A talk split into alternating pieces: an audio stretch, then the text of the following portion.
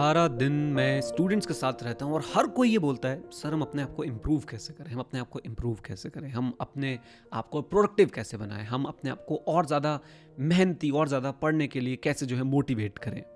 तो आज मैं आपको उसका एक आंसर देता हूँ। ध्यान से सुनिएगा और ये बहुत इंपॉर्टेंट है, बहुत ज़्यादा। और नीरज अरोड़ा रिफ्लेक्शन का एक ये मेन पार्ट है जिसको मैं आप लोगों को सिखाना चाहता हूँ राइट तो सबसे पहले आप लोग ये मन बना लीजिए कि पूरी ऑडियो आप जो है वो सुनने वाले हैं। अगर वीडियो देख रहे हैं तो वीडियो आप जो है पूरी देखने वाले हैं। राइट और आराम से बैठ के इसके बारे में सोचिएगा। एक ऐसी चीज़ जो आप लोगों को नहीं पता है, वो पता है क्या है? अपने बारे में आपको नहीं पता है। यस बहुत कम लोग होते हैं जो अपने बारे में जानते हैं कि वो एक्चुअली में कौन है, वो एक्चुअली में क्या करते हैं, वो एक्चुअली में अपना दिन कैसे बिताते हैं। और हो क्या रहा है? देखो, बिता हर कोई रहा है, लेकिन वो बस बिताते जा रहा है। वो अपने आप को नाउ द कीवर्ड वो अपने आप को सेल्फ ऑब्ज़र्व नहीं कर रहा है। और ये इतना ज़्यादा ज़रूरी है अपने आप को सेल्फ ऑब्ज़र्व करना।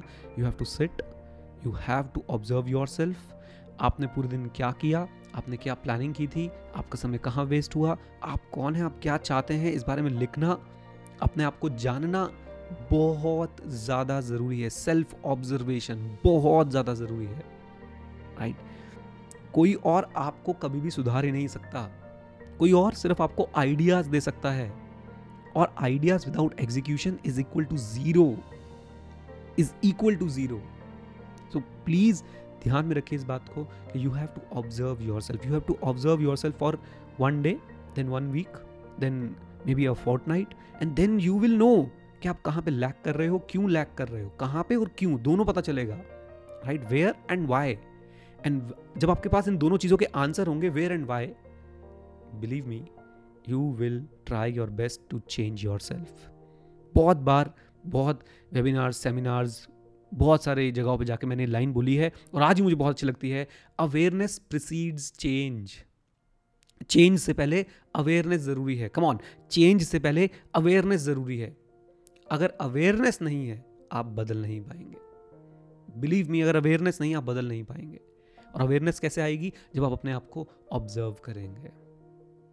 Right right? तो अपने आप को प्लीज़ बैठिए ऑब्ज़र्व कीजिए, अपने आप को जानिए, अपने आप को पहचानिए।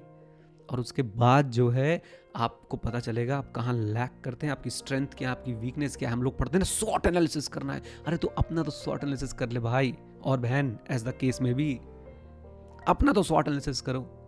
और एक बार जब अपना शॉर्ट एनालिसिस आप करोगे, आपको सब कुछ समझ आ जाएगा अपने बारे में। आपको किसी की मोटिवेशनल टिप की मोटिवेशनल आइडियाज़ की ज़रूरत नहीं पड़ेगी। You will know okay this is where I am lacking and मुझे इसको बस जो है वो इम्प्रूव करना है।